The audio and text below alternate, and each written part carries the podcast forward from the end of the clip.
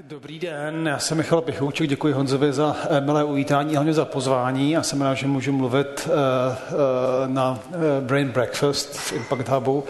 A jak říkal Honza, pro mě na té akci je zajímavý to, že se můžu něco dozvědět o vás, že se můžu dozvědět, co vy si myslíte o umělé inteligenci, jaký máte otázky a co vás zajímá. Proto se budu snažit tu svoji první část vzít letem světem a dát vám potom prostor v té druhé části, v těch 20 minutách na konci, abyste se zeptali na to, na co, eh, co vás zajímá. Eh, Honza říkal, že bych ještě měl říct něco krátce o sobě, abych trošku obhájil tady to svoje místo na pódiu dneska, proč tu zrovna já můžu s váma hovořit. Umělá inteligence je celý můj život a já se zabývám umělou inteligencí od svých 20 let, kdy jsem studoval umělou inteligenci Británii a pak jsem pracoval vlastně skoro celý život na ČVUT. Zajímám se eh, inovacema, tím, jak se dá umělá inteligence eh, komercinalizovat, jakým způsobem může mít dopad na eh, naše lidské konání, jak může pomoct zefektivnit biznis, pomáhací zaměstnání, jak může pomoct v analytice. A e, mimo svoji akademickou dráhu jsem taky založil několik startupů e, v oblasti umělé inteligence a vlastně v oblasti e, nahražování lidské práce pomocí metod umělé inteligence. E, když se bavím s lidmi o tom, co to je umělá inteligence, tak e, mám dva druhy otázek. První otázka častokrát bývá, e, kdy kdy se stane ta velká revoluce, že opravdu nás roboti nahradí, kdy nás nahradí umělá inteligence. Bude to za 50 let, za 100 let, bude to za 10 let? A to já vždycky říkám, že to je jedna z malé věcí, kterou opravdu nikdo neví. To neví ani Elon Musk, ačkoliv se chová, jako že ví skoro všechno, tak tady to taky neví. A když se bavím se svými dcerami a říkáme si, nebo já mi právě, jaký byl svět před 20 eh, lety, že jsme neměli ty, ty telefony, takové věci, že jo, dělám takového toho chytrého starého tatínka a pak se ptám dětí, co vy budete říkat svým dětem, že tady bylo a není v roce 2030. A tam nejmladší říká, že je zajímavý, že za těch posledních deset let se na světě, tak si všímá, že z obchodu mizejí prodavačky. Takže už to malé dítě prostě má tu perspektivu a vidí, že se svět mění. Už prostě očima toho malého dítěte prostě je vidět, že to, co ona vnímala před pěti lety, tam dneska není. Že ty prodavačky v Tesku prostě přestávají být. A to je pro mě zajímavá informace, z toho já si vlastně vždycky odezírám a říkám si, že na otázku kdy, odpověď je dřív, než si myslíte. Tak to, je, to si myslím, že je jako nejpřesnější odpověď na otázku kdy. A potom na otázku proč. Proč umělá inteligence? Proč tady vlastně by, by měla být? Eh, jedna odpověď je ta, že to je jedno, protože to přijde stejně. Ať se budete bránit Uberu, nebo ať se prostě budou vlády bránit Uberu sebe víc, prostě Uber ukazuje na to, že eh, daňový uspořádání, zdanění taxislužby, že se platí velký koncese, například v Římě, že jo, v římský, eh, římský taxikáři eh, se divili a zlobili se, že tam Uber, protože oni platí těch 50 tisíc euro ročně za tu, za tu licenci, za, za tu koncesi, že můžou jezdit po Římě a Uber vlastně ničí tu jejich živnost. To pouze poukazuje na to, že ta koncese nebyla správně už v prvním místě. Jo? Takže je to otázka, jako, nenasnou tomu musíte zabránit, ta změna přijde. A e, když třeba se bavím se svým otcem a vždycky on říká, ale já tak rád řídím a prostě je můj život a prostě já nechci tady robotický auto, čemu by to bylo, jsme tady ve střední Evropě, někde mezi Bavorskem a Bratislavou, kde se prostě vyrábí nejvíc aut na světě, prostě tady vždycky se prostě bude řídit. Proč by to tak bylo? A já tady vždycky říkám, e, když nebudou řidiči, tak přestanou umírat lidi. A kolik je to lidí? Je to 1,3 milionu lidí umře ročně za volantem. A když prostě tam budou roboti a nebudou tam lidi, tak tady to množství lidí neumře. Pro někoho to je dobrá zpráva, pro někoho to je špatná zpráva. Já si myslím, že to je dobrá zpráva, že bychom měli eh, zmenšovat počet eh, dopravních eh, nehod. A nejen to, je to ještě nějaký volný čas, protože samozřejmě Google investuje, nebo byl jeden z prvních, kdo investoval do auta bez řidiče a lajci říkají, je to mimo ne i proto, že se získá víc času, kde se může brousit po internetu a tudíž víc iTimeu pro poskytovatele, poskytovatele reklamy. Takže, takže tedy volný čas za vedením auta bez řidiče nám tedy vyakumuluje něco jako je 25 dalších volných dní v roce. Takže to je na otázku, na otázku proč. Když jsem se připravoval na dnešní přednášku, tak jsem si říkal, eh, jakou vám ukážu definici umělé inteligence. A díky tomu, že mám z toho doktorát, tak znám těch definicí opravdu hodně.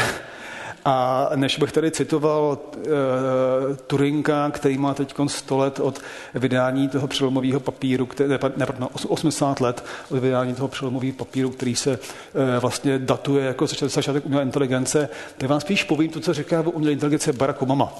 Barack Obama udělal před Vánocema velký rozhovor uh, pro blog Wired uh, s ředitelem uh, MIT laboratoře, což je známý AI pracoviště eh, na, na MIT, ředitelem media laboratoře v rámci MIT.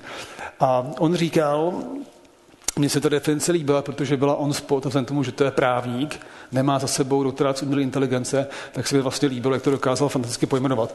Že umělá inteligence je vlastně soubor nějakých technologií, Eh, který eh, jsou teda založený vědecky, má nějaký komplikovaný vědecký podklad, nejsou to žádné jednoduché apky.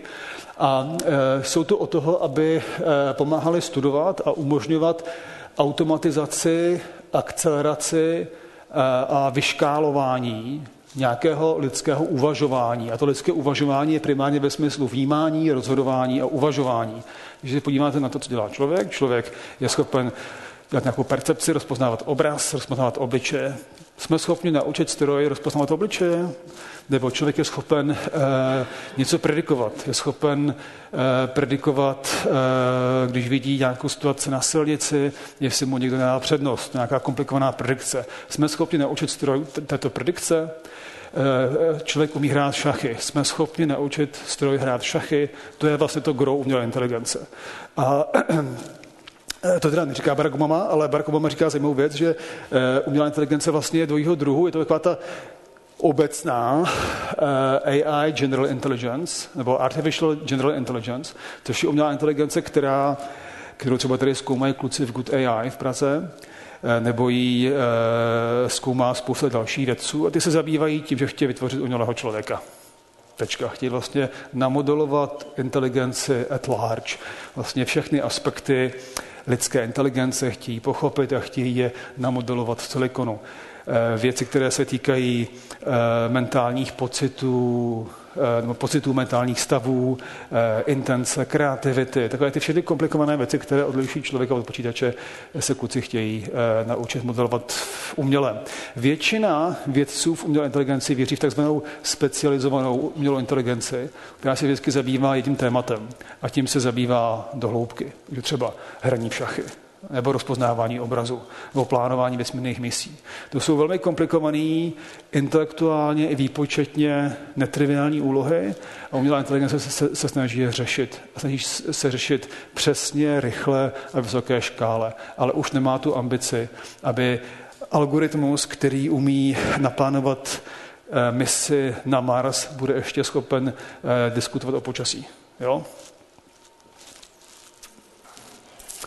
Jaké jsou uh, ty čtyři základní, a teď já, se, já jsem se snažil tu přednášku mít co možná nejméně technickou, a zase abych dal nějaké konkrétní maso, tak jsem vám tady chtěl vlastně uvíst ty konkrétní technologie, které se vlastně používají v průmyslu a který vlastně stojí za tím AI boomem. Abyste věděli, že teda AI je nějaká zastřešující vědní disciplína a pod ní jsou konkrétní technologie, které Eh, umožňují tu změnu eh, jak v biznesu, tak eh, v lidském konání, tak v pracovním, v pracovním trhu.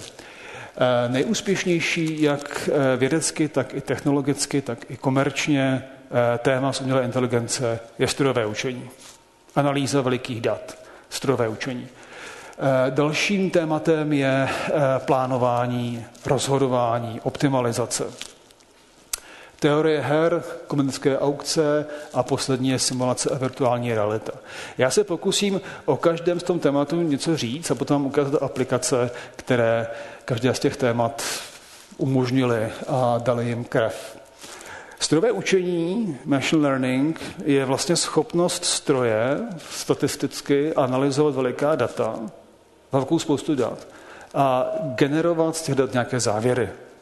Data třeba klastrovat do nějakých oddílů, nebo, je, nebo jsou schopni eh, algoritmy strojového učení eh, detekovat nějaké anomální jevy v datech, nebo jsou schopni eh, predikovat nějakou časovou řadu. Jo? Zatímco normálně to mít statistik, třeba člověk, nějaký eh, pojišťovací matematik, se vlastně podívá na nějaké řady v bance a je schopen vlastně odhadnout, jaký má být pricing na nějaký produkt. Jo? A dělá to ten člověk, prostě ten matematik má jaký u toho nástroje, má nějakou schopnost, znalost, zkušenost, tak strojové učení vám umožní se podívat na veliké množství pojistných událostí, na stovky tisíc pojistných událostí.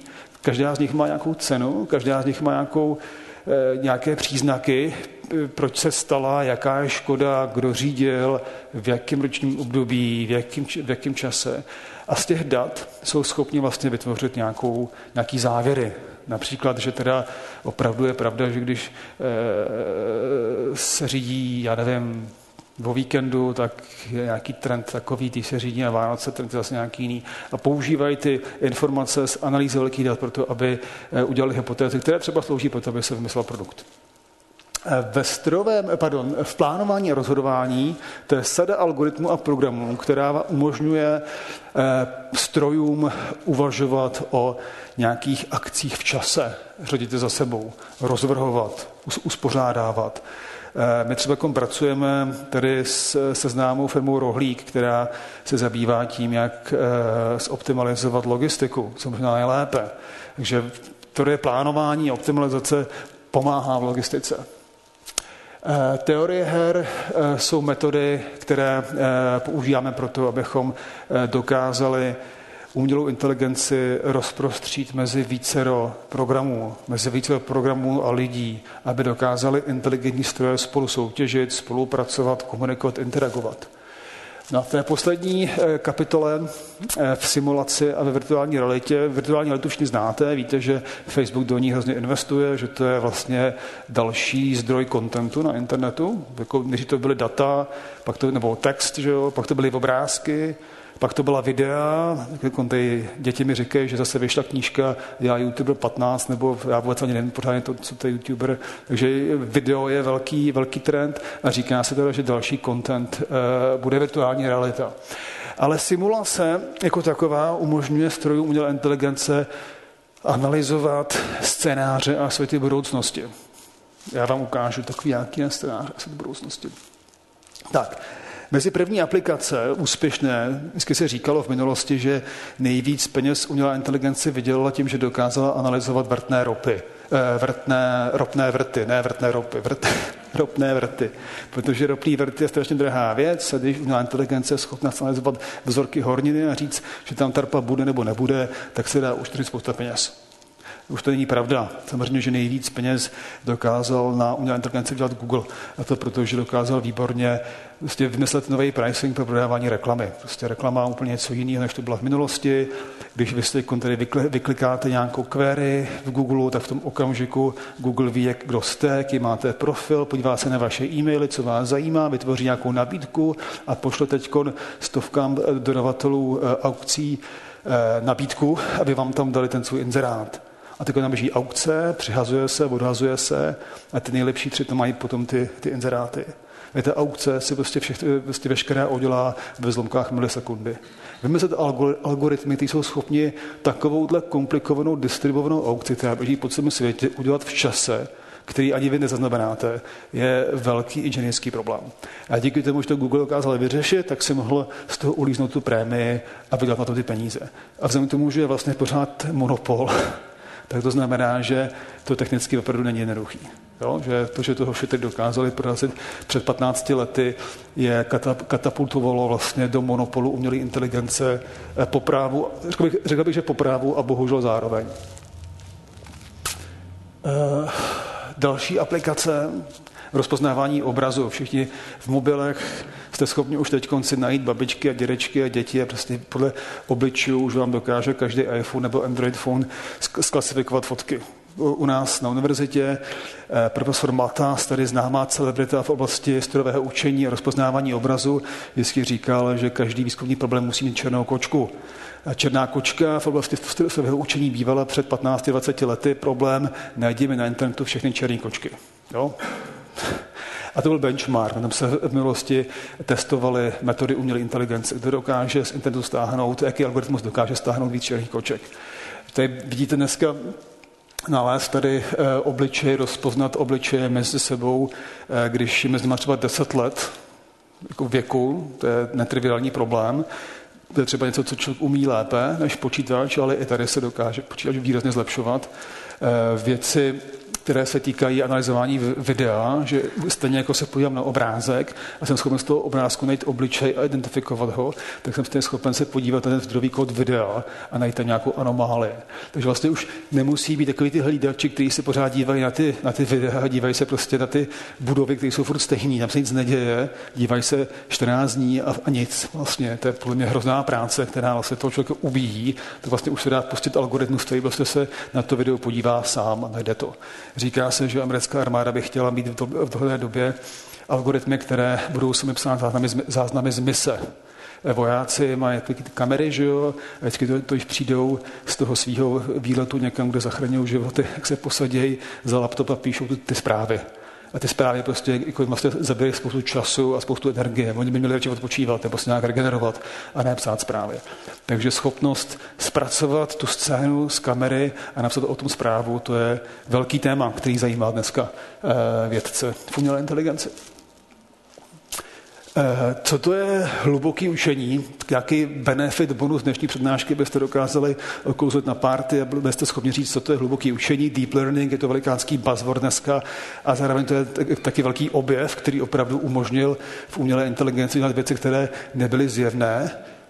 Tak hluboké učení je vlastně učení se učení. Je to vlastně učení na druhou.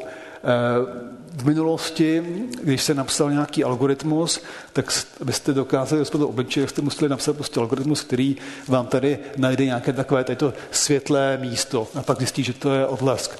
Nebo že tady najde oko, z toho oka něco, něco, něco udělá. Dneska se trénuje, trénuje neuronová síť takovým způsobem, že se sám ten stroj naučí rozpoznávat barvy. Se naučí jako, jako první. Pak se naučí rozpoznávat hrany. Sám se to prostě naučí tím, že se mu tam háže spousta obrázků. E, neinformovaně. On se naučí rozpoznávat hrany. Pak se naučí rozpoznávat objekty. A pak z toho syntetizuje obličeje. Ten celý stek toho algoritmu se vlastně udělá automaticky. A to pouze proto, že existuje za A šílený výpočetní výkon, který je dispozici, který tu nebyl před pěti lety, a druhá, že existuje eh, opravdu eh, neprecedentní nebo opravdu mm, nepředstavitelně veliká škála testovacích dat, která tu také nebyla před pěti lety. Rychle dál. Plánování, rozhodování, Industry 4.0, jak tady Honza řekl, je to velké téma. Já samozřejmě říkám, že se nemusíme, nebo Američané říkají, že se nemusíme bát toho, že nám tady roboti seberou práci, protože vlastně už nám ji berou. Že vlastně už nám ji sebrali velký množství v podstatě, že to není žádná, žádná revoluce, to se stala před deseti lety. Takže tady se e, strašit, strašit se tím, že roboti nám seberou práci v továrnách, stejně už tam moc nezbylo. Jo, nějaká zbyla, ta samozřejmě zmizí, ale ta velká revoluce už nastala v minulosti, takže to já nepovažuji za zajímavý. Možná s jedinou výjimkou, a to je tak, když politici eh, velkých zemí říkají, že udělají Ameriku great again tím, že převedou zpátky práci z Azie, jo? tak oni z té Azie přivezou ty, ty továrny, oni teda se s těma dohodou, on ten deal udělá, on udělá beautiful deal, že jo? ale ten beautiful deal bude ten, že tam ta továrna bude zpátky, ale bez lidí, bez robotů. On nepřevede práci, protože vlastně proč by to dělal, nepotřebuje to. Ta práce je drahá, zatímco ten robot je čím dál tím levnější. Cena robotů vlastně klesá podle, Muro, podle Murova zákona, řekl bych skoro exponenciálně. Proto vlastně nám tu práci berou. Eh, a plánování, rozhodování, to, to je sada algoritmů, která řídí roboty, které vlastně učí autonomii, samostatnému uvažování, že nepotřebují nezbytně nutně nějaký konkrétní úkol, ale že když eh, rozumí svému prostředí, rozumí své dlouhodobé misi, svému účelu, tak jsou schopni si aktivitu plánovat a sami oni, sami oni rozhodovat. Eh, další oblast, která je hodně aplikační, tak to jsou autonomní auta. Všichni o nich hodně víme. Eh, jsou, jsou tady za rohem. Z mého pohledu je to vlastně vyřešený problém, tomu už jako je hodně málo zajímavých věcí, jako, jako pro vědce. Eh, to bylo zajímavé před deseti lety. Možná, že zajímavé je to, že když jsem studoval před 20 lety v, Amer- v Británii, tak mi říkali, že jsou dvě věci, které umělá inteligence nikdy nedokáže. A jedna z těch dvou věcí bylo řízení auta. Že prostě řízení auta je natolik komplikovaný problém, to se nedá nikdy zautomatizovat. A to si mysleli profesoři na jedné z nejlepších škol umělé inteligence v Evropě před 20 lety. Jo, a vidíme, a od, od, vlastně dneska už je třeba doba, kdy pět let platí, že řízení auto je e, problém, který je skoro vyřešený. E, k té simulaci.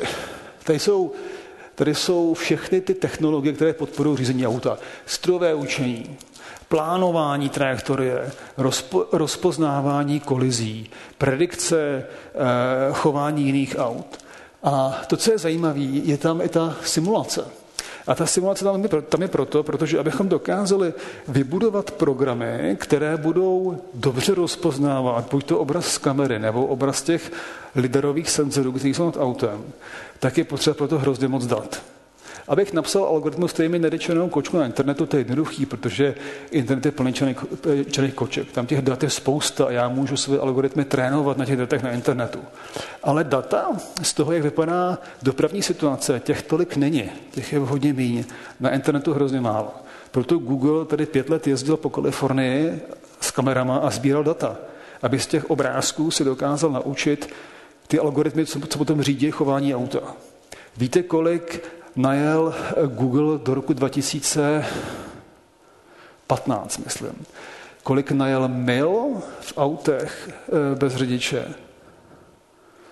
Najel milion mil, a jestli to je hodně málo, prostě je to milion mil.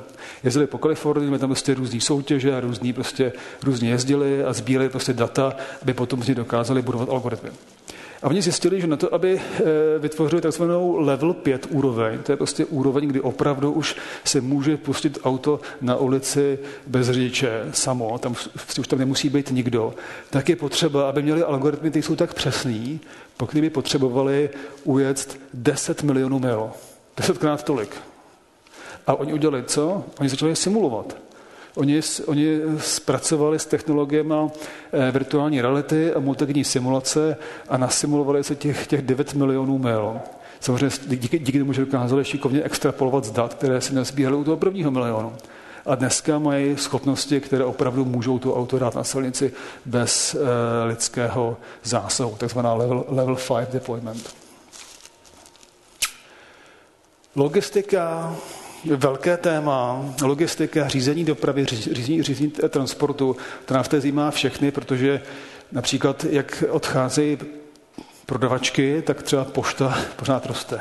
Pošta je zajímavá věc, že jo? Logistika, doprava, zásilky, to každý potřebuje. Eh, eh, třeba se říká, že pomocí strojového učení se dá jako rozpoznat krásný obrázek, dá se, dá se predikovat chování trhů, dá se eh, udělat nový doktor, protože se dá udělat výborná medicínská diagnostika pomocí strojového učení. A co se nedá? Nedá se naučit v reálném čase optimální logistická trasa pro rohlík, aby naplánovala poslední míly doručení toho pytlíčku. Jo? A tam je potřeba použít metody opravdu, které jsou komplikované, které vycházejí z optimalizace, z plánování a z rozvrhování.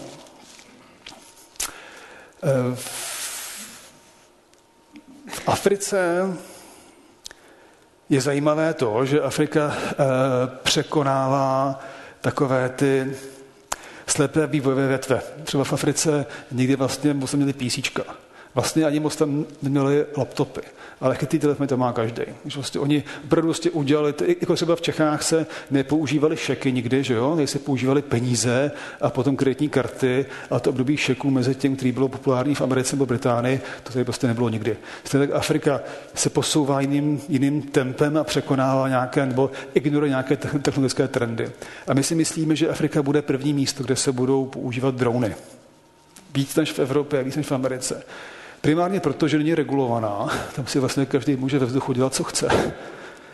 A také proto, že vlastně eh, postavit třeba infrastrukturu silnici, aby se dalo mezi horami něco přenášet, je vlastně možná dražší, než tam vysázet nějakou dronovou linku. Prostě vozit si ty věci prostě dronama. Samozřejmě je tam problém bezpečnosti, lidi se bojí, že se potom budou zásilky z lesy sestřelovat, což, což je možný. Takže má to spoustu nevyřešených věcí. My jsme tady pracovali eh, na projektu, který se zabýval právě vytvářením eh, dronových linek v Africe, v Rwandě. Norman Foster tady designoval takzvané drone porty, což jsou místa, kde by teda měly se ty kargo e, přistávat a vzlétat. Lidi by měli se postavit, měli potom tady být spousta práce, která se týká právě logistiky poslední míle. No a právě drony je zajímavá technologie, která by takovou věc dokázala umožnit. Eh, mně přijdou drony ještě zajímavější než auto z toho důvodu, že jsou ještě jednodušší. To auto je komplikovanější. Ten drone je opravdu primitivní technologie a tom, na, tom, na tom nic není. To je vyřešený už dávno. Ale díky regulaci a bezpečnosti to v Evropě a v Americe a v celém světě pořád není povolený. A já si myslím, že to ještě dlouho nebude, protože vymyslet způsob, jak zabránit tomu, aby někdo dron zneužil, vlastně pro turistické účely, je těžký problém. Tam ta legislativa vlastně to může pouze zakázat. A e, ačkoliv do dronů je nainvestováno spousta výzkumného kapitálu, spousta finančního kapitálu a pořád drony nevydělávají peníze, je proto, že to nikdo nevymyslel. Nikdo nevymyslel zatím, jak v celém světě umožnit lítat dronům, aniž bychom riskovali bezpečí e, obyvatel. Mám tady u vás takovou ukázku, abyste si dokázali představit, jak funguje vědec umělé inteligence a co teda přesně řeší. My jsme pracovali v, našim, v naší laboratoři umělé inteligence na ČVUT před deseti lety, dávno, na problému, jak nadspat co možná největší množství dronů na malinkatou oblast. Prostě abych je tam nadspal, oni se nesrazili, mohli tam bezpečně operovat. Jo? A vlastně zkoumat, jaká může být teda tím způsobem zkoumat kapacitu vzdušného prostoru. My jsme vymysleli metody, které eh, byly disruptivní ve smyslu, že v minulosti každý dron si namaloval takzvanou bezletovou obálku okolo všech ostatních dronů, kam prostě nesmí. Je to, je to to samé jako v civilním letectví, když eh, klesá letadlo, tak eh, řídící věž mu vlastně bukuje nějaký koridor. Velký koridor, který je prostě pouze jeho a v tom koridoru si může ten letoun dělat, co chce si myslím, že to je extrémně neefektivní, protože tam je spousta toho prostoru, který je zabukovaný a nepoužívá se. Jsme vymýšleli metody, jak vlastně zužitkovat ten zabukovaný letový prostor. A vymysleli jsme metody takzvaného peer-to-peer vyjednávání, kde drony si vyměňují své letové plány a počítají ty kolizní body a potom pomocí vyjednávání, když ten kolizní bod znají, tak si tady vyjednávají o různých kombinacích eh, těch dekonfliktních manévrů a najdou ten, který je vlastně lokálně optimální. Jo? Je to vlastně taková metoda lokální optimalizace, jak se vyhýbat co možná neefektivněji při znalosti přesného letového plánu eh, toho kolizního letounu. A tady v tom takzvaném superkonfliktu, kde jsme testovali 10 dronů namířených proti sobě, jsme vlastně zkoušeli tu, tu jako tu eh, kapacitu vzdušného prostoru v případě superkonfliktu. Takhle teda vypadá ten, ten finální letový scénář. Eh, není to úplně příjemné, tady třeba vidíte, že to je spirálka, která to se nám nezvedá žaludek, eh, která vlastně znamená, že eh, nemůže ten leton stoupat větším úhlem než nějaký omezený, takže tady prostě musel dát eh, spirálku a přiletět. My jsme potom zkoušeli tadyhle ty technologie propojit s fyzickými letouny, když jsme takovou mixovanou simulaci, kde jsme pár letounů pustili do vzduchu, třeba jeden, aby byl úplně upřímný, a těch devět jsme simulovali a testovali jsme vyhýbání se teda toho jednoho fyzického letounu s těmi simulovanými. A jsme se naučili spoustu zemích věcí, třeba jako je to, to že protlačit ve vzduchu přes eh, Wi-Fi spojení ten komplikovaný letový plán je vlastně nereálné, že vlastně se to nedá v tom čase poslat, tak jako by komplikovaná datová struktura. Tak jsme museli vymýšlet, jak se dá kompresit, jak se to dá zmenšovat, aby opravdu jsme vyladili tu interakci, která poběží nejen v simulaci, ale, ale i ve vzduchu. Eh, americké řízení toho provozu FA nás oslovilo, protože se jim to hrozně líbilo a chtěli použít ten systém Agentfly proto, aby simulovali chování řídícího, řídícího letového provozu. Řídící letového provozu to je takové povolání, které vlastně vzniklo omylem, abych tak řekl. Prostě v historii se bude říkat, proč zrovna tady tohle to dělal člověk. To nemá žádnou logiku, je to, je to uh, křehký, riskantní, ten člověk dělá chyby, neoptimální. Proč tam byli lidi, proč tam nebyl počítač rovnou. Jo? A dneska nahradit řídící datový provoz je těžká věc, protože oni opravdu tam jsou a drží v ruce ten celý systém a nikdo neví, jak to bude fungovat, když se začnou vyměňovat. Prostě oni potřebují jak Češi, tak Američani, tak Francouzi simulovat ty scénáře, co by se dělo, kdyby řídící letového provozu byl automatizovaný, nebo kdyby eh, používal víc umělé inteligence a měl menší eh, rádius vlastního rozhodování. A tady teda pracujeme s FAA a oni simulují pomocí našeho systému způsob, jakým by se mohla oblaka řídit automaticky. Tak jsem v půlce, krásně to vychází. Eh, další aplikace umělé inteligence jsou hry. Já si spíš myslím, že ty hry jsou ne, ne, ne tak aplikace, jako spíš eh, benchmark, testovací příklad, vlastně nějaký cíl, za kterým se honí výzkumníci, aby prokázali, jak chytré stroje jsou schopni udělat. Eh, pro vaši zajímavost, nejprimitivnější hra, která se učí nebo měla by se učit na základních školách se zaměřit na umělou inteligenci, neučí se, protože takové školy ještě zatím nejsou, doufám, že brzo budou, tak ta nejjednodušší hra, které učí na vysoké škole, a je, co to peškvorky. Každý z vás umí peškvorky, že jo? Ještě peškvorky úplně zmenším na ty nejprimitivnější peškvorky 3x3. To je vlastně pidi hra, že jo? Tam vlastně není zajímavého. I v těch piškvorkách 3x3 je 20 tisíc kombinací toho, jak to tam lze uspořádat. Jo, je to prostě je to eh, těch, těch eh, strategií toho, jakým způsobem tam prostě můžu nadspat, jako kolik tam jako dá her v té v malinkatý hře, prostě 20 tisíc. Velmi zajímavý. Když se podívám eh, na šachy, tak po druhém tahu v šachách, když mám jeden tah a druhý tah, tak v průměru je tam 400 různých variant toho, to, to, co se dá udělat jo, v těch šachách.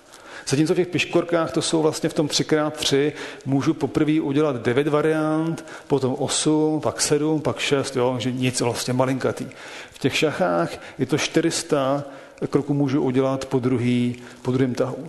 Ve hře Go, která mimochodem byla taky takový jakoby etalon, o kterém se říkalo tehdy před 20 lety, že to se nedá nikdy vyřešit pomocí umělé inteligence, to je moc veliký. Tak ve hře Go po druhém tahu je 140 tisíc variant. Jo?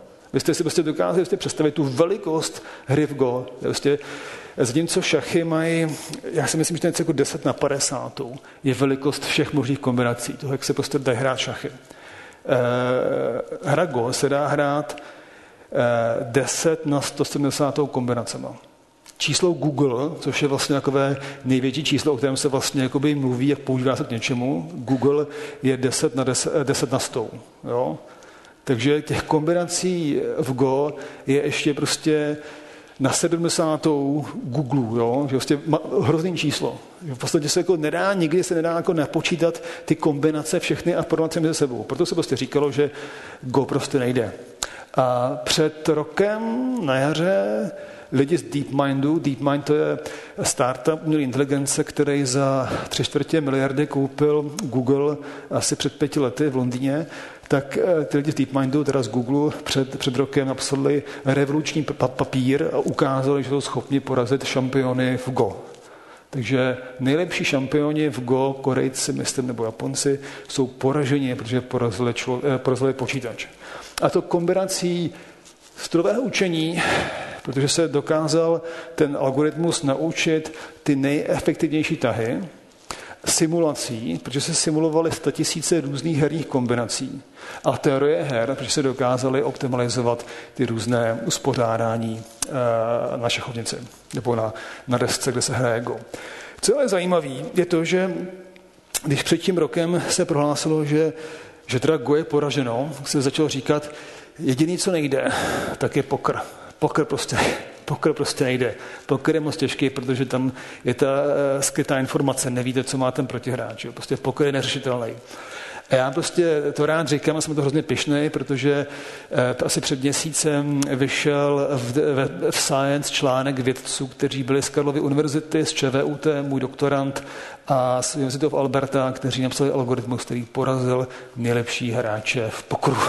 Takže zase dřív, než bychom čekali. Jo? Je to prostě rychlejší. Je to rychlejší, než bychom čekali všichni. E, dvouhlavý pokr je teda poražený. Tak. A to je, to, je, to, je, to je něco z, z historie. Ještě předtím, než začala Google vydělávat pomocí e, aukcí na umělé inteligence, tak herní průmysl v Kalifornii vydělával na tom, že spousta nových scén e, animací byla vytvořena pomocí umělé inteligence. Velká část kinematografie má v sobě silní aspekty umělé inteligence. A tady jsem tady namátkou jsem si vybral e, nějaký filmy, které jsou teda známí tím, že Eh, většina scén, které jsou dobové, jsou syntetické a používají se tam metody jak simulace virtuální reality, tak hlavně plánování a sekvenčního rozhodování.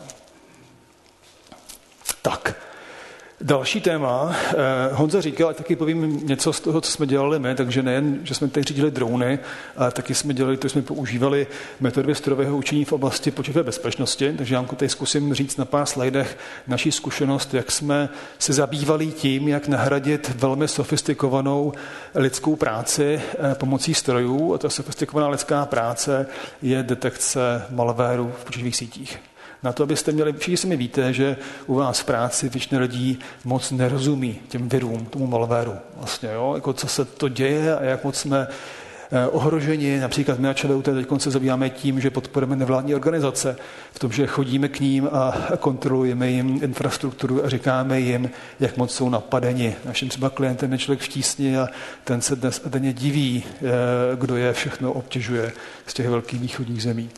A proto, aby, aby, abychom se dokázali chránit, tak je potřeba mít spoustu zajímavého softwaru, ale hlavně chytrý lidi, kteří jsou schopni se podívat do těch záznamů a najít tam to podezřelé chování.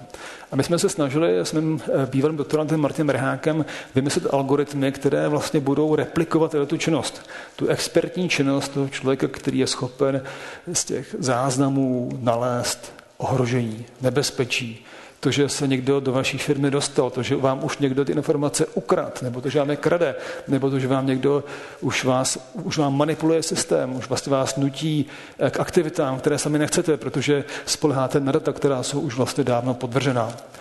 To nás zajímalo. A my jsme teda vymysleli eh, nějakou technologii, kterou jsme opilotovali v rámci výzkumných projektů s americkou armádou.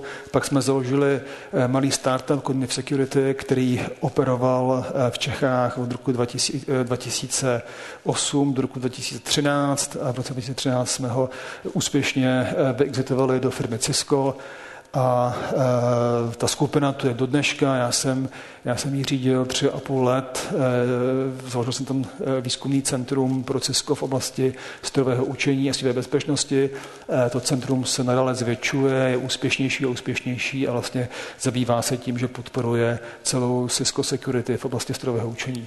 E, já dneska už tam nejsem, jsem zpátky na univerzitě, ale e, tři a půl roku to byla krásná jízda. E, abych vysvětlil, Koho to zajímá? Koho, koho zajímá ta sekurita a strojové učení? Jo, fajn. A na internetu to nezjistíme.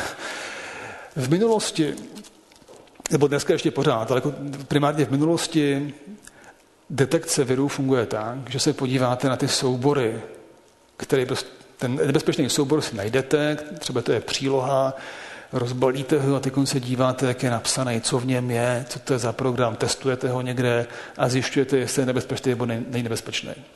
Eh, buď to dělá člověk, ale většinou to dělají antivirové programy, které prostě mají nějaké vzory a že když najdu nějaký vzor, nějakou signaturu, nějaký hash v tom programu, tak prostě jasně víme, kdo to napsal, víme, co to je, to je prostě špatný, špatný kus programu, to je potřeba smazat. Jo? To je, to, to, to je ten první obrázek, tomu se prostě říká čekování nebo kontrolování signatur. A na, na světě jsou desetitisíce inženýrů v, v azijských zemích, kteří dnes a denně píšou tyhle ty pravidla, které detekují eh, nové a nové viry a dávají je eh, antivirovým firmám. Druhá metoda, která eh, byla nebo je úspěšná a používá se ve světě, tak je takzvané sandboxování. Se prostě ten Program se spustí někde v nějakém chráněném prostředí a pozoruje se, co dělá. Se používá pro ty komplikovanější malware, který se prostě nedají jednoduše rozebrat a jednoduše analyzovat. Eh, spousta firm teď konci staví velká datová centra, kde testuje ty soubory, dělá takzvané sandboxování. My jsme si ale mysleli, že nic z toho se neškáluje, že ten svět, kdy eh, malwareu bude hrozně moc a bude prostě vydělávat šílený peníze, prostě, nebo to, co malware vydělává, to prostě bere nám, protože my musíme investovat do dražších služeb, do lidí, co chrání sítě, do Eh, ochranných systémů, to jsou všechno náklady, které prostě bychom nechtěli dělat a musíme je dělat. A my, jsme si mysli, a my si myslíme a mysleli jsme si vždycky, že ten, ty nůžky se budou rozevírat, že sofistikovanost útočníků poroste. A ono opravdu roste. A proto jsme si mysleli, že v, těchto, v tom světě, kde toho, kde těch útoků bude víc a víc a víc a budou sofistikovanější a sofistikovanější, tak tyto přístupy neškálují. Není tolik lidí, aby dokázali obsloužit tak velké množství útoků. A proto je potřeba to automatizovat. My jsme si řekli, pojďme se dívat ne na ty soubory, ale na to, jak se chová ta síť. Pojďme si představit chování sítě a dělej a zkusme najít nějaké od, eh, odchylky od normálního standardního chování sítě a ty odchylky prohlašme za anomálie. A potom každou anomálii analyzujeme kousek po kousku a zkusme najít ty anomálie, které mohou být útoky. Eh, já jsem vždycky říkal, že to je hrozně podobné tomu, jak je naprogramováno auto bez řidiče. Auto bez řidiče se musí chovat tak, že v neznámém provozu vlastně je schopno vlastně rozpoznávat, jak vypadá ta silnice, jak tam vypadá provoz a detekovat anomálie, nějaké narušení té bezpečnosti. Dítě skočí pod, eh, pod, pod auto, nebo někde nějaký člověk, který, nedej bože, sám řídí auto a udělá tam nějakou kličku. Prostě, jo? Takové prostě věci musí to auto být schopno detekovat, klasifikovat je a pak se podle toho chovat. My vlastně stejným způsobem tedy vyvíjíme spoustu různých algoritmů, které detekují ty nenádálé, neznámé anomální události chování v sítě. Tak bychom si řekli, tady se děje něco divného, to znamená, že vám tady každou noc někdo tuneluje data a posílá vám jejich kopy někam na server do Turecka. A to je to, co nechceme. Jo? E, to, tak. Ještě vám povím jednu zajímavou věc. Způsob, jakým se takové ty, takovéto programy píšou, jsou ty, že máme tady experty, kteří vám vysvětlí, jak funguje nějaký malware, jak funguje nějaký virus.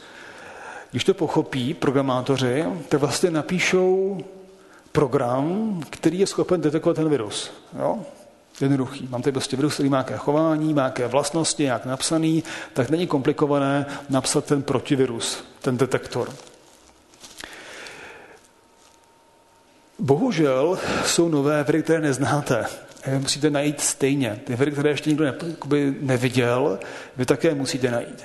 Tak tady vlastně vymýšlíme způsoby, jak se definují nějaké vlastnosti, třeba nějaké porty, jaké porty otevírá nějaký virus, jak jsou dlouho ty porty otevřeny, jak, jak se vybírají Eh, IP adresy, kam se, kam se posílí nějaká data. Takové, tak, takovéto příznaky vlastnosti chování jsme schopni nadekovat a pak jsme schopni pomocí velkých dat naučit ten algoritmus, jak s těmi příznaky pracovat, tak, aby dokázal detekovat eh, komplikované chování. Ale musíme mu říct tomu algoritmu, co je důležité. Velikost, port, IP adresa. Jo? A pak je tu hluboké učení, deep learning, co jsme dělali my v Cognitive Security, kde nic z toho neříkáme a my chceme, aby ten stroj se sám naučil rozpoznávat, co je důležité. Co jsou ty vlastnosti chování sítě, které mohou vést detekci útoků. A to, je, to už je vyšší dívčí. Jo? Tam už se opravdu používají netriviální metody umělé inteligence tak eh, já si myslím, že stejně přeskočím tu timelineu, když tedy by to někoho zajímalo, můžu o, to, o tom vyprávět. Já v těch zbývajících 15 minutách bych vám chtěl říct, jednak proč umělá inteligence je úspěšná dneska a nebyla úspěšná před 100 lety. Tam ten algoritmus je zjevný, jasný, je to Murův zákon, každý z vás asi zná Murův zákon a Murův zákon opravdu stojí za, za úspěchem umělé inteligence. A to primárně proto, protože Murův zákon je jistá taková záruka pokroku v computer science. Kdo z vás neví, co to je Murův zákon? Okay. Murův zákon je takové, je to vlastně jakoby, em, em, vychází z empirického pozorování chování vědy a technologií v oblasti elektrotechniky a, a elektroniky. A říká, že za každých 18 měsíců se zdvojnásobí kapacita čipu. Jo? A to platí tady o těch od tady 50. 60. let. Jo? A to, že se zdvojnásobí kapacita čipu, znamená i to, že se sníží jeho cena na polovic. Klesá jeho cena. Roste jeho výkon, klesá cena. Jo? To je Můrův zákon. Já jsem třeba jsem, jsem, jsem přemýšlel o počítači Apple 2, který vyšel před 40 lety. Apple 2 měl kapacitu paměti 4 kg, 4 kilobajty. Jo? Dneska tady ty hodinky mají 8 giga. Jo? Což je kolikrát? Milionkrát víc. Nebo dva milionkrát víc je to, než, než měl ten Apple 2. Což prostě zní jakoby impresivně. A když si vezmu 40 let a tam proložím tu křivku, že každý 18 měsíců se mi zdvojnásobí výkon, tak to přesně sedí. Přesně to sedí. A to je Murův zákon. Zákon, který vlastně ukazuje, jak se vlastně zvyšuje výkon a jak se zlevňuje. A díky tomu, že platil posledních 40 let, tak se dokázalo investovat. Prostě šlo se, to se říct, jako šlo se spekulovat na to, že za pět let ten výkon bude nějak levný a nějak dostupný a investorské peníze, venture capital, vlastně se mohl uvolňovat s ohledem na to, že vlastně bylo skoro garantováno, jak bude klesat cena výpočetní techniky. A, proto, a to je to, co umožnilo vlastně rozmach umělé inteligence. Teď ten Industry 4.0 robotika, tam to je podobné. Cena robotu klesá. Je to prostě komodita, je to, je to prostě jako mixer v podstatě. A díky tomu, že klesá, tak vlastně je, je víc a víc ohrožující na lidskou práci. Vytlačuje lidskou práci právě díky té, té klesající ceně, která jako koreluje, budu v zákon a dá se, a dá se trochu predikovat vlastně, kam až to celé může jít. Takže první argument je Můrův zákon. A druhý argument je množství dat. Množství dat, které na internetu je, je šíleně ohromný. To je spousta vtipných statistik, se dá říct o tom, že e, mezi rokem 2013 nebo od roku 2013 se, se vyrobilo mín dat, než mezi 13 a 17 celou historii, prostě jakým způsobem jakoby roste počet dat, které existují. Eh, že množství dat eh, umožnilo boom umělé inteligence. A za poslední teda eh, funding.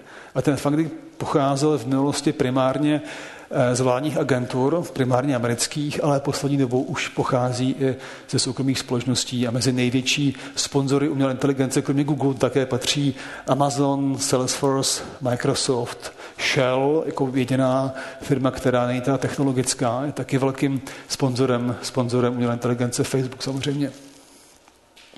A pořád ještě IBM. Tak to bylo proč teďka a co stojí za tím, že umělá inteligence funguje. Jaké jsou hrozby? V čem nás může... Ne, ještě tady nejsou hrozby. Nejsou to ještě hrozby, tady ano, umělá inteligence v budoucnosti zjevný, bude to strašně hezký, je růžový, tady prostě uvidíme, jak umělá inteligence bude postupovat do transportu, je ten of things, jak bude nahrazovat žurnalisty, jak bude vytlačovat bankovní, jak bude prostě likvidovat bankovní sektor. Bankovní sektor vlastně se ukáže, že je něco jako eh, regulace taxíků v Římě. Že vlastně, proč, proč to vlastně takový vůbec bylo? Jo? To nikdo ne, to prostě bude chápat nikdo. Že prostě banky se musí naučit fungovat jinak, prostě musí najít jiné možnosti prostě a rozmyslet svůj biznes, protože ta efektivita pomocí umělé inteligence je to, že ne. To, že eh, budeme tady mít, eh, potřebovat mít doktorů, protože dneska doktoři primárně dělají diagnózu, si postili mezi sebou eh, pacienty a furt se, furt se chodíte někam na krev a furt vám prostě říkají, co vám je a není, to taky zmizí. Prostě se to sejme jednou pomocí nějaké technologie a potom velká data vám povědí, co je potřeba udělat, abyste byli zdraví. Zároveň ale bude potřeba víc sestřiček.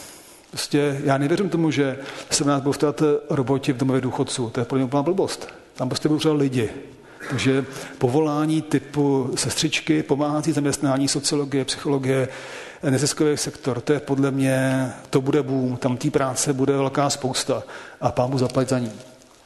E, já bych vám tady chtěl říct něco o těch challengech v čem, eh, bude, v čem nás může umělá inteligence trápit v budoucnosti. První, co trápí mě, je, že umělá inteligence se vlastně může trošku monopolizovat. že v současné době je tu hodně málo hráčů, kteří vlastně technologii umělé inteligence ačkoliv jsem velký fanoušek Google, jsem rád, že tady Google je, že vznik a, a že vlastně umožnil ten rozvoj, tak se mi nelíbí, že vlastně Google bude vlastně většinou umělé inteligence. Jo? Já se tam bojím trošku nějaké monopolizace. Abych to vysvětlil, když srovnáte Apple, zase jsem velký fanoušek Apple, jak prostě vidět na první pohled, takhle bohužel Apple veškerý kód, který má, tak má zavřený. Vy nevíte, co v tom kódu je. Já vlastně nevím, když mi ty hodinky povědíš, bych chtěl někam mít, jako jestli opravdu tam mám mít, jo? protože já si nejsem schopen ten kód ověřit. Já to nemůžu jakoby si, si, vzít ten, ty zdrojáky a zjistit, co se mu ten kód dělá. co Red Hat, který vyrábí operační systém, který je otevřený, tam prostě se klidně může podívat, klidně prostě si může ten kód rozbalit a prokázat, že mi ten kód nějak nemanipuluje. nemanipuluje. Dneska Gmail vás manipuluje. Prostě Gmail, já ho používám, je to nejspolehlivější, nejlepší e-mailový klient na světě, podle mě, ale stejně, je tam ta reklama, ta prostě se mnou něco dělá. Jo? A já nejsem schopen se podívat na to, jak je ten algoritmus, na ten výběr reklamy napsaný, jestli opravdu chci, aby mi takovou reklamu dával. Jo. Takže já si myslím, že jako, tam jsou ty peníze, ta reklama prostě být musí, byla tady před sto lety, měla jinou formu, já se nestěžuju, beru to, a akorát bych chtěl, aby těch hráčů bylo víc, aby eh, to nebylo v rukou eh, monopolu. Takže bojím se trošku monopolizace umělé inteligence. A v tomto kontextu vzniká tady iniciativa OpenAI, za kterou stojí tajkůni v Silicon Valley, třeba jako je Elon Musk, a ty právě financují umělou inteligenci, která je otevřená, která prostě nemá tu vlastnost toho, že by ten kód byl zavřený. A stává se, že když Google si vybere nějaký zajímavý startup v Americe a chce ho koupit, tak už teď teda ty lidi okolo eh, OpenAI dávají proti nabídky. Vlastně, aby ty kluci teda se nechtěli nechat koupit Google, ale třeba se nechtěli nechat koupit OpenAI a mohli pracovat na umělé inteligenci v tom otevřeném prostoru a ne v tom uzavřeném prostoru. A toho já jsem velkým fanouškem bezpečnost, privátnost. Jo? Samozřejmě, že čím jsme závislejší na umělé inteligenci a na technologii vůbec, tím jsme jako civilizace zranitelnější. Já se nebojím spory robotů, ale bojím se toho, že někdo, nějaký teroristi, a tady nechci, nechci nikoho strašit, protože to je to nejhorší, co můžou vědci a politici dělat, strašit lidi. Takže já vás uklidňuji, že roboti nás tady neovládnou, ale zároveň, že se prostě může stát, že nějaký sofistikovaný kybernetický útok může třeba ovládnout dopra- dopravu. Jo, že prostě může opravdu se stát, že třeba v Londýně se, se, se vlaky zastaví, pouze proto, že někdo vymyslí, jak ten systém nabořit. Jo. Takže bezpe, bezpečnost prostě je pořád race, je to prostě závod mezi etekerama a mezi lidmi, kteří se snaží bojovat proti kriminalitě a internetu. Etika, právo. Eh, dalším argumentem, proč si myslím, že nás tedy roboti nikdy neovládnou, je to, že lidstvo má krásný sklon k regulaci. A já si myslím, že bude regulovaná i umělá inteligence. Že vlastně nevěřím těm nápadům tady politiků, že by se měli roboti danit. To je blbost. Protože roboti, nebo roboti a AI to jsou od toho, že poukazují, jak se dá fungovat efektivněji, optimálněji, s, s menšími zdroji, mít zatížený na přírodní zdroje, mít zatížený na lidskou práci.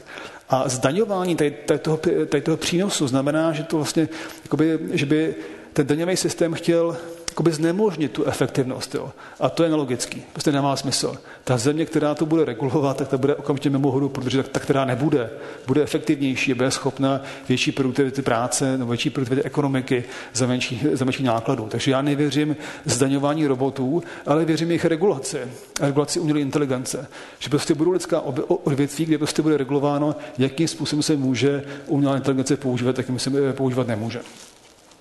E, za čtvrté, Jo, to jsem si prohodil, ano. Regulace, oversight a etika a právo. Eh, vždycky byl problém s tím eh, detekovat vyníka. Když se umělá inteligence splete, tak eh, kdo je na vině? Teď, když Tesla upekla toho řidiče v Německu, tak čí to je chyba? Je to chyba e, těch inženýrů, co to vymysleli, je to chyba Elona Muska, protože má tu firmu, je to chyba investorů, kteří do toho investují, vlastně neví se. Jo? Že právní rámec odpovědnosti za umělou inteligenci ještě není dopracovaný a bude muset být dopracovaný právě s tím, jak moc bude umělá inteligence perverzivní e, v, našem, v našich životech. Ale to je důležitý. Co nás trápí nejvíc, je teda práce a sociální systém. Jo? To, že umělá inteligence tu práci sebere a že tu bude práci o hodně méně, to si každý z nás dokáže představit. A, a to, co s tím můžeme, můžeme udělat, je být otevření té změně, pochopit jí, být součástí té změny, nějak si ji zvlášť nebránit a vymyslet, jakým způsobem je potřeba změnit sociální systém tak, abychom dokázali fungovat eh, v tom světě, kde pracovat bude 10% lidí vlastně. Jo, to prostě tak to nějak tak podobně to bude, nebo pracovat bude spousta lidí, ale práce, která bude vytvářet eh, ten hrubý domácí produkt eh, v tom porozumění, jak, jak, ho, jak ho chápeme dnes, těch bude hrozně málo. Práce bude. Myslím si, že práce se změní, že prostě budeme tady eh, mít, že se prostě dá naroveň generování HDP a starání se o někoho. Jo, prostě, že třeba že, se, že prostě lidi se budou navzájem vzdělávat, peer-to-peer vzdělávání, jo, dobrovolnictví ve vzdělávání, prostě lidi budou trávit víc času tím, že budou pomáhat ve školách, jo, rodiče třeba, že prostě už to nebude pouze, že jsou ty učitele, kteří jsou uzavřený, nikomu se sebe nepustí a prostě a nenechají se reformovat, ale že prostě rodiče, kteří nepracují, prostě budou chodit do školy pomáhat. Jo. Takže ta práce prostě bude mít úplně jiný charakter a bude rozprostřenější. Ale taková ta hardcore HDP driven práce, to bude hrozně málo. Pro porovnání HDP eh, Slovenska je stejné jako revenue Google. Jo? Na Slovensku pracuje 2 miliony lidí třeba odhadem, ale myslím, někdo dá lepší číslo, 2 miliony tak tam může pracovat. Eh, v Google je 50 tisíc lidí a z toho třeba 20 tisíc těch inženýrů, co dělají, co vytváří tu hodnotu. Zbytek je taky nějaký support. Jo? Takže 2 miliony 20 tisíc. A to je prostě příklad toho, jak se ta práce bude vlastně měnit, že, že to HDP a, a to bohatství vlastně dokáže pomocí technologií generovat čím dál tím menší skupina lidí. Mám to nějaký eh, nebudu tady vyprávět, jaký, jaký ty práce se jakoby půjdou pryč, jaký, jaký přijdou, ale nějaký číslo. Dneska jsou na světě zhruba 4 miliardy pracovních míst a říká se, že do roku 2030 eh, těch pracovních míst 2 miliardy zmizí. No, že prostě to prostě nebudou 2 miliardy práce, 2 miliardy pracovních míst, což je, což je ohromná revoluce. No, je prostě, to, není, to není málo práce, to je hodně práce. A skeptici nebo optimisté říkají, že taková změna to byla i před stolety, kdy se šlo, eh, kdy se šlo eh, ze zemědělství do továren. Taky spousta práce zanikla a nová práce vznikla. Že jo? Ale hra se šlo z práce komplikovanější. Já si myslím, že práce v zemědělství je komplikovanější intelektuálně než práce na páse. Dneska se vlastně jde z práce, která v mnohých případech je eh, intelektuálně nenáročná, do práce, bude náročná. Eh, přetrénovat eh, řidiče eh, autobusu na to, aby byl programátor, je podle mě netriviální, netriviální problém. Jo. Neříkám, že to je nemožný. Jo. Já jsem se tady bavil s někým z Jobs.cz, který, kteří měli experiment, že horníky teď v Ostravě rekvalifikovali na programátory. A opravdu teda z těch 20 programátorů, nebo z těch 20 hodníků, co tam měli, nějak čtyři lidi absolvovali ten kurz jako docela úspěšně a jako jeden z nich asi opravdu s tím bude živit. Jo. Takže jedna ku 20, to mi tam připadá výborný výsledek. Teda. Takže ne, že to nejde, jde to. Ale je to komplikovanější než v minulosti. Ta změna v minulosti byla výrazně jednodušší. A řešení, které prostě máme, tak je změna ve vzdělávacím systému. Zcela razantní změna, tak abychom dokázali vychovávat děti, které se budou schopni retrainovat celý život, protože vlastně nikdo neví, jaká bude práce za 10 let. A já jsem učitel na vysoké škole, abych viděl, jakým způsobem vzdělávat děti. Já to prostě nevím, nevím, jaká práce bude.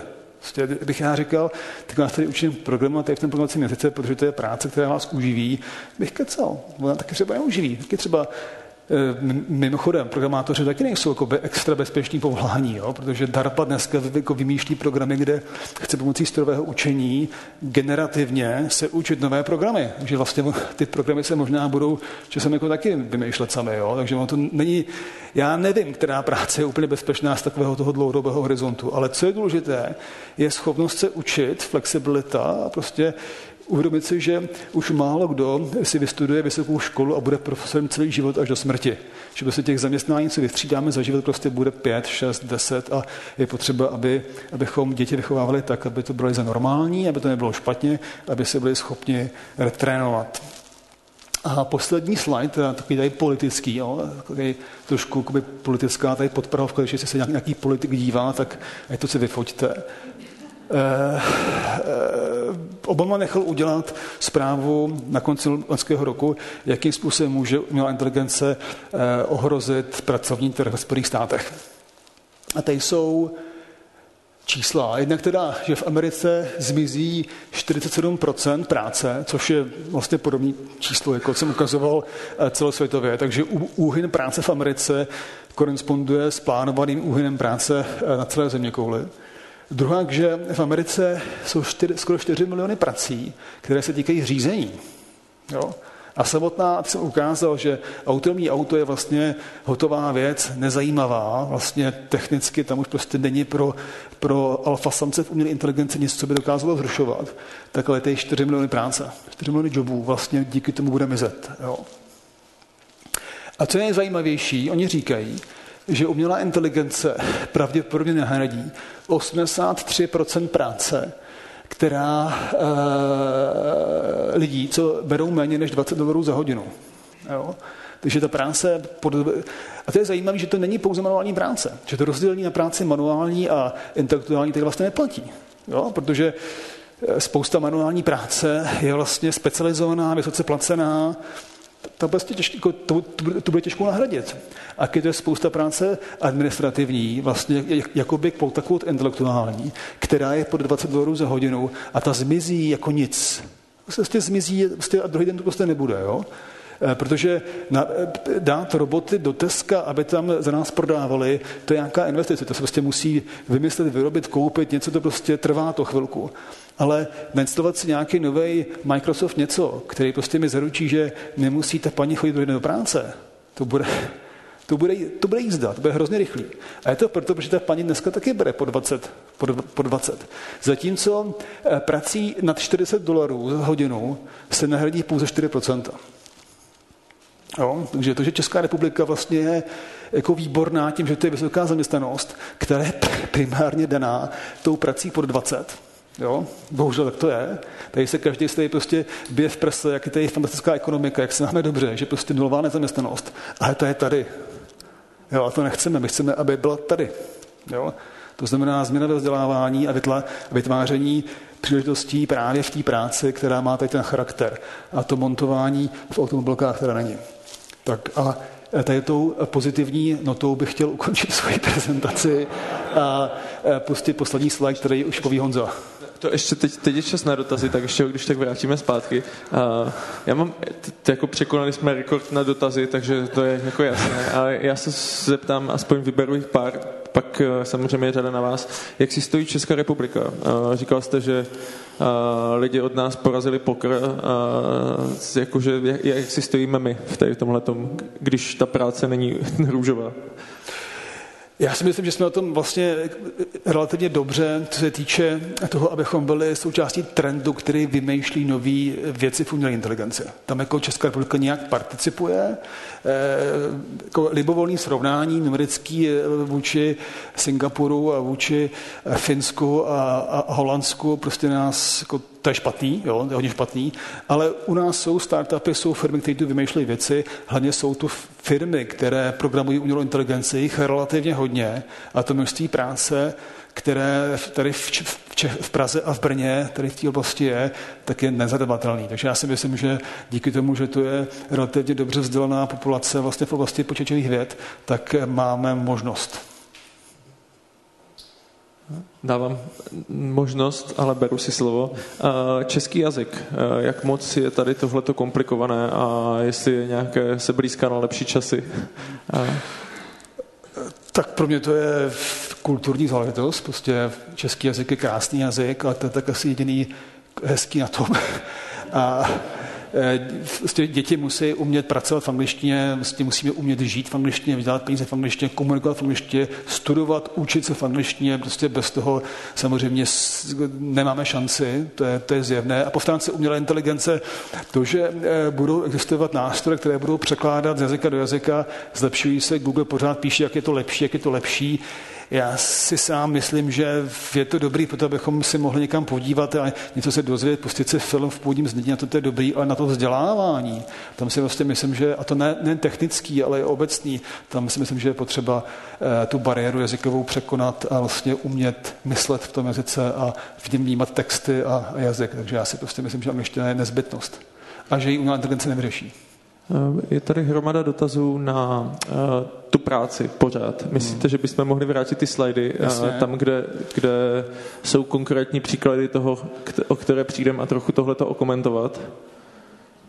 Jo. Tady, tady to je možná teda zajímavý slide, já jsem ho přeskočil kvůli času a ten říká, jaký, jaká práce má šanci v Americe být nejvíce narušená pomocí umělé inteligence a jaká, jaká nejmí. Jo? A tady vidíte, že ta manuální práce vlastně se už vyčerpává, že to manuální, že nahrazování manuální práce, sice pořád to je teda 2,3 milionů pracovních míst, jo, což je hodně. Ale procentuálně už to klesá a to proto, že už z velké části byla v Americe roboty nahrazena a druhá vlastně už tam jako je ta dražší práce, která se bude hůř nahrazovat. Zatímco tamhle eh, veškeré ty práce, které se díky administrativy, manipulace v krámě, v obchodě, příprava jídel, eh, obsluha a e, management, za A management a za B support managementu. To jsou ty práce, které budou mizet. Zajímavé je to, že manažeři si myslím, že jsou taky ohrožené zaměstnání, protože schopnost jakoby rozdělit úlohu na podúlohy, někomu ji zadat a potom kontrolovat, jestli ji dělá, je fakt primitivní. To opravdu může, to může dělat stroj. Takže já si, nevím kdo z vás, který je manažer, chci se někoho dotknout, ale myslím si, že poptávka po manažerech úplně vymizí a bude poptávka po lídrech. Jo? A teď se prostě bude krásně ukazovat ten rozdíl mezi tím, kdo manažuje a kdo vede. Jo? To jsou prostě úplně jiná, úplně jiné chování, úplně jiná pozice. A ještě teda ukážu ten jeden slide, teda ty dva druhy práce, ta, v, té, v tom Industry 4.0, tak práce nám zmizí v továrnách, dělníci, manipulační dělníci, všechno, co, co, co se týče řízení, spousta práce v přípravě. eh, potravy. V té, v té potravě si také myslím, že to jsou dva druhy práce. Taková ta fast foodová, ta se asi zautomatizuje, tam asi ten člověk není potřeba, ale myslím si, že ta práce, která je lidská, eh, ta, ta příprava potravy, která je lidská, ta si myslím, že bude mít pořád svoji velkou klientelu. Jo. Nevím, jak bude veliká, nevím, kolik to bude lidí, ale když se podíváte na to, jaké se dostávají do supermarketu potraviny v Kalifornii nebo v Německu, jaké se dostávají v Čechách, tak se ukazuje, že si, si, toho, si té stravy lidé váží různým způsobem v různých zemích a myslím si, že i to se trochu odrazí v té automatizaci.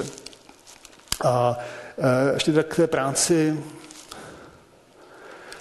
ta práce intelektuální, tam si myslím, že teda největší úbytek práce bude v bankovnictví a ve fintechu, všechny ty, ty práce, jako je analýza půjček a pojišťovnictví a uh, daňařina, to, to, to se dá všechno automatizovat.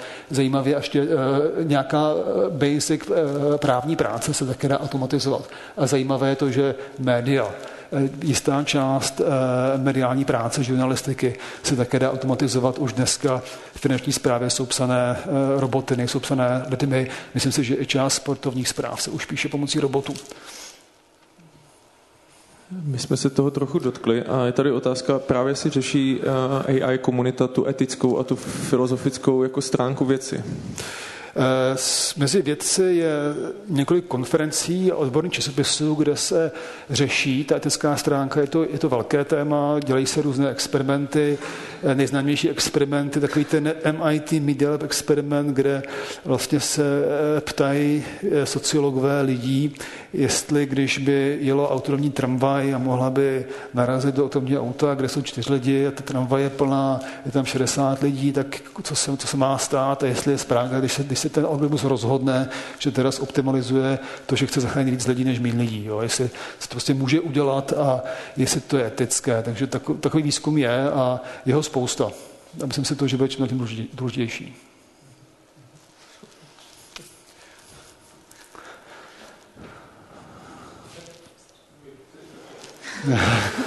tak Daše Děša, dobrý den. Eh, já se zeptám na vzdělávání. Mě zajímá z, z vašího úhlu pohledu znalostí, jak by měla vypadat škola, aby na to připravila hmm. tu budoucí generaci hmm. a jak by měl fungovat učitel v té škole. Hmm. Jako myslím základní, střední, tam, kde se ta budoucí generace vychovává, která bude žít. Děkuji. To je výborná otázka eh, a o ní se dá diskutovat hodinu, dvě, tři. Já, já mám tady téma hrozně rád, protože si sám jakoby hodně věnuju vzdělávání. Ale abych řekl něco v, v, v půl minutě, tak zaprvé si myslím, že eh, přetěžování žáků je, je, je jeden z problémů, nezdá se to. My bychom chtěli od těch dětí víc a víc a víc a víc. A já si myslím, že škola by měla být natolik sofistikovaná, aby začala trošku ustupovat do pozadí, aby vytvářela dětem prostor pro jejich vlastní vzdělávací iniciativu. Aby ty děti se vlastně naučili se trošku sami rozhodovat o tom, co chtějí vědět. Aby, aby škola prostě vedla k tomu zájmu a zápalu o to, aby oni chtěli se něco dozvědět a sami šli hluboko. Já si myslím, že děti musí mít zážitek toho, že se naučí se něco, že se něco naučí, že se, že se naučí se učit. Kvalitní schopnost se učit rychle, důkladně, efektivně, důležitá. Potom e, zážitek z toho, co to je hluboká znalost. Vlastně jakoby jistý odklon od povrchnosti. Prostě děti dneska jsou vlastně vedaní velmi povrchně a i ta škola to po ní hodně chce, tak díky tomu, že toho, že toho chtějí hodně všichni učitelé a ty spolu častokrát soutěží vlastně o zájem těch dětí a když nejste tvrdý, tak vás ty děti vlastně ignorují. Je to vlastně jakoby hodně jakoby špatný ekosystém té škole, tak díky tomu vlastně, díky té náročnosti je tam jistý příklon k povrchnosti. Já si myslím, že ten vlastně ústup školy trošku do pozadí by měl vytvořit pro děti prostor, aby si zažili, co to je jít v tom, v tom vzdělávání a v poznávání světa do hloubky. Jo? Pak si myslím, že učitel by měl být coach, prostě, že to, ta koučovací schopnost, to, že to je prostě průvodce, že pomáhá těm dětem, to je prostě pomáhací zaměstnání, spíš než autoritativní. Že to autoritativní vlastně už nefunguje, funguje spíš to pomáhací, koučovací aspekt vzdělávání. Pak si myslím, že schopnost, ta matematika mě trápí, prostě, že vymizela, za těch 20 let prostě to zmizelo, teď se to tady fixuje povinnou maturitu z matematiky, ale ne tím, co je pro to potřeba udělat. Jo. To mně připadá vlastně, že taky jakoby je dost jako primitivní způsob řešení problému. Jo. A myslím si, že děti by se měly učit na základní škole o hodně víc statistiky pravděpodobnosti. U, učit se uvažovat o světě, o, o tom, jak vypadá a dívat se na něj jako statisticky. To prostě ty děti neumějí, vůbec tomu nerozumějí, hrozně důležitý. Být schopni abstraktního myšlení, algoritmizace, pochopit, co to je algoritmus, jak vypadá algoritmus, propojování matematiky, algoritmizace, hrozně brzo zkoušet. Eh, práce s internetem, etika, Etika internetu, bezpečnost internetu, bezpečnost práce s daty na internetu. Hrozně důležitý. Fact-checking, aby se děti to byly vedení k fact-checkování, k kritickému myšlení, k ověřování informací, aby byly výrazně méně manipulovatelní. Jo. To jsou všechny prostě koncepty, které jsou jiný a které na těch školách z principu nejsou, nebo častokrát nejsou. Jo, dobrý den, Tereza Virtová. Já se chci zeptat, jestli myslíte, že je nějaký mm, kvalitativní rozdíl mezi tou umělou inteligencí a tou lidskou v těch hlavně efektech. Třeba u nějakých kontaktních zaměstnání, kde najednou nebude učitelka, ale bude nějaká aplikace, jo, nějaký humanoid a bude učit děti, nebo soudce bude rozhodovat nějaký už prostě algoritmus. Začne to vytvářet noví lidi, novou jako subjektivitu, budeme jinými, budou jiní naše děti, které už mm, učilo, mm, prostě potkali, nepotkali prodavačku, učitelku a tak dále, už potkali jenom prostě algoritmy? Mm. Eh, já si myslím, že to samozřejmě bude vytvářet změnu v nás jako lidech. Myslím si, že porovnávat tu inteligenci nedává smysl žádný, protože eh, ta počítačová se vlastně jako cílí na tu rychlost, škálovatelnost a přesnost, což vlastně lidská se spíš cílí na tu kreativitu, na to kritické myšlení, na to vymýšlení nových konceptů a disrupce stávajících pořádků. To je to, co ta počítačová prostě neumí a nebude to umět nikdy, jo? i když se budou programy třeba vznikat sami, Nikdy to nebude proto, že by byli kreativní. Jo? Že já si myslím, že v tom se jakoby rozdělí ty role mezi počítačem a člověkem, že se bude od člověka víc očekávat kreativita. A co se týče sociální inteligence a vztahu mezi lidma, myslím si, že umělá inteligence podle mého názoru napomůže lepším vztahům a lepší sociální interakci, proto, protože vytvoří víc času. Já si vlastně myslím, že když to dobře dopadne, když jakoby, to nikdo nepodělá, třeba politicky, tak eh, opravdu lidi budou pracovat míň. Prostě, že, tý, že to pracovní, jako prostě se chodilo do práce v sobotu, když já jsem byl malý, tak prostě byly pracovní soboty, že jo? tak teď třeba možná nebudou pátky, nebo se bude prostě pracovat pouze pět hodin denně, prostě té práce bude míň, takže možná budou lidi mít pracovat, budou mít víc, víc času na to, aby se starali o vztahy, na to prostě, aby si vytvářeli vztahy, udržovali si je, aby i v těch vztazích třeba byli, šli do hloubky a to si myslím, že vlastně bude jakoby zlepšovat schopnost lidí právě participovat v těch pomáhacích profesích a v sociální práci, v sociologii. Ještě vzadu. Tak. Pohodě. Tak, poslední dotazy. Michála Dombrovská, já se možná zeptám hloupě, omlouvám se, nejsem na to odborník, jenom vím, jak složité je regulovat oblast práva, eh, teda oblast internetu z hlediska práva. Je nějaká třeba možnost, že umělá, umělá inteligence, když si dokáže vytvářet ty programy už sama, se vymkne regulaci, prostě se dostane mimo tu regulovanou oblast, bude zcela autonomní? Já si myslím, že se to nestane právě proto, že to je to, čeho se budou lidi bát. Myslím si, že eh, právní regulace bude vždycky krok napřed před, před jakoby postupem umělé inteligence. Tam jsou, to jsou dvě otázky. Umělá inteligence může pomoct jako legal, jakoby legal practice eh, práci právníků tím, že prostě nějakou část jejich práce jim odebere a prostě bude sem část práce automatizovat, takže té práce bude o něco méně, ale ta část té regulace tam já, si, tam já si prostě myslím, že lidstvo se bude vlastně obávat umělé inteligence v právu a že prostě bude eh, ty regulatorní omezení navrhovat v prvním místě. Například eh, si myslím, že třeba v bankovnictví se bude regulovat jaký máte zabezpečení cyber security, abyste mohli, mohli získat licenci. To dneska není. Dneska prostě jsou regulace jako finančního charakteru, prostě co musíte splňovat, abyste dostali licenci, tak já si myslím, že tam prostě budou regulace na cyber security. A příště si myslím, že přijdou regulace na to, jaký druh umělé inteligence můžete mít třeba v lékařství, abyste prostě mohl provozovat praxi. Jakoby, kde přesně můžete používat algoritmy a kde musí být člověk. To si myslím, že se bude určitě regulovat, bude to součástí nějaké odpovědnosti společnosti za eh, nástup umělé inteligence a já si myslím, že právě ta regulace je ten mechanismus, který vlastně bude umožňovat takový jako smysluplný nástup umělé inteligence a já si nedokážu si představit, eh, že by v tom jako legálním světě, ne v tom šedém internetu, ale v tom normálním světě, že by se to otočilo. Ale asi jsem vás neuspokojil, že jo? tak tomu já nerozumím. tomu já nerozumím. Když tak můžeme se potom ještě offline. Nemůžem. Já jsem chtěl poděkovat. Jsem slíbil, že skončíme na časy, když dotazuje určitě hodně a bude jich ještě víc. Já moc děkuji, eh, že jste přišel. Eh, Michal Pechouček. Děkuji.